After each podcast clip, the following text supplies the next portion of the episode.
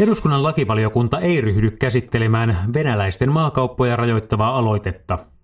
Lakivaliokunnan puheenjohtaja kokoomuksen Anne Holmlund myöntää, että aloitteen käsittely juuri nyt antaisi väärän poliittisen viestin.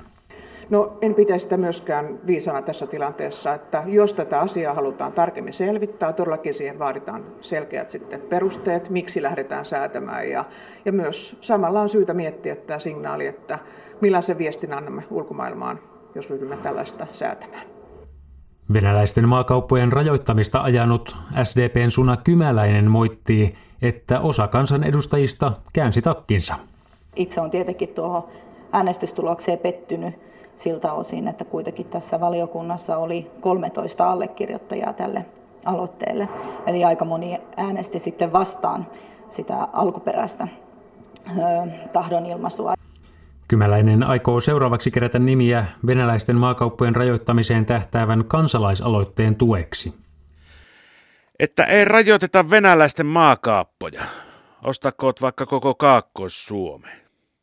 Eikö se kuitenkin olisi parempi, että maksavat siitä maasta? Entisestä Kaakkois-Suomesta kannaksella eivät maksaneet mitään.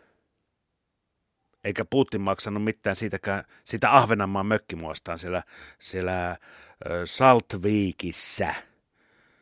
Sen sai Venäjän rauhansopimuksella ihan ilmaiseksi. Eikä tarvinna edes ruotsin kielen tutkintoa suorittaa.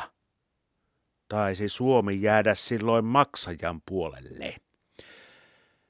Että muuta suop ostaa siinä kuin kuka tahansa suomalainen niin.